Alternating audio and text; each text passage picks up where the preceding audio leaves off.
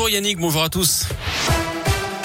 On commence par vos conditions de circulation à Lyon et dans l'agglo. Le trafic est relativement fluide hein. sur les grands axes. Une difficulté tout de même à vous signaler à l'entrée du tunnel sous Fourvière. Le trafic est ralenti sur la M6 en direction de Marseille depuis Écully jusqu'à donc l'entrée euh, du tunnel. Elle a une un nouveau conseil de défense à l'Elysée en ce moment. Le troisième convoqué par Emmanuel Macron depuis jeudi dernier, le début de l'invasion russe en Ukraine. Sur le terrain justement, l'offensive se poursuit. Septième jour de guerre dans le pays.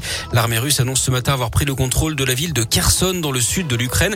Des affrontements ont éclaté également ce matin à l'est dans la ville de Kharkiv, la deuxième du pays, avec des troupes russes parachutées. Elles auraient attaqué un hôpital selon les autorités ukrainiennes. D'après le président Volodymyr Zelensky, la Russie veut effacer l'Ukraine et son histoire. Deux héros sont d'ailleurs de retour dans notre région. André Boucher et Bruno n'ont pas hésité à parcourir des milliers de kilomètres pour aller récupérer des Ukrainiens et les mettre en sécurité. L'un habite dans la Loire, l'autre dans l'Ain. Ils ont sauvé 11 personnes, dont 7 enfants, d'après plusieurs médias c'est le dernier jour pour s'inscrire en ligne sur la liste électorale pour la prochaine présidentielle. Sinon, vous avez jusqu'à vendredi pour que votre mairie reçoive votre formulaire papier. Je vous rappelle que le premier tour aura lieu dans 39 jours maintenant, dimanche 10 avril. Ils sont pour l'instant 11 candidats sur la ligne de départ.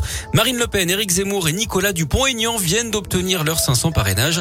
Christiane Taubira, doit prendre la parole dans la journée. Elle n'a pour l'instant que 147 signatures.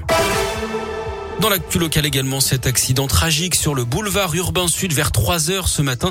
Un piéton s'est fait renverser par un poids lourd à Vénissieux en direction de Mions. Il n'a pas survécu.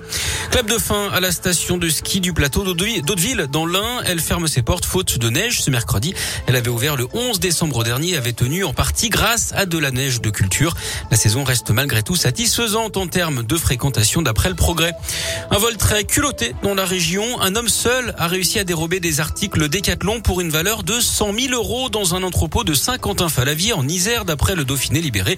Les faits remontent à vendredi dernier. Le suspect s'est présenté avec un camion. Il est reparti avec une remorque pleine. Ce n'est qu'à l'arrivée du vrai chauffeur que le vol a finalement été constaté. Les gendarmes ont ouvert une enquête. Et puis ne soyez pas surpris, on est aujourd'hui le premier mercredi du mois, ce qui veut dire que vous entendrez les sirènes d'alerte retentir à midi comme d'habitude. Allez, on passe au sport avec du basket et les huitièmes de finale. Retour de la Coupe d'Europe. Amado Bonnet pour la l'Asvel féminin ce soir face aux Polonaises de Lublin. Il y avait eu match nul 66 partout à l'aller la semaine dernière. En tennis, l'Open 6e sens métropole de Lyon. Caroline Garcia, dernière française en lice après le premier tour. Elle a battu l'italienne Giorgi hier et jouera demain contre une autre italienne Trevisan. Et puis en foot, pas de miracle pour Versailles, battu par Nice 2-0 hier soir en demi-finale de la Coupe de France. L'autre demi-finale opposera ce soir Nantes et Monaco. Match à suivre en clair sur France France 3. Le coup d'envoi sera donné à 21h15.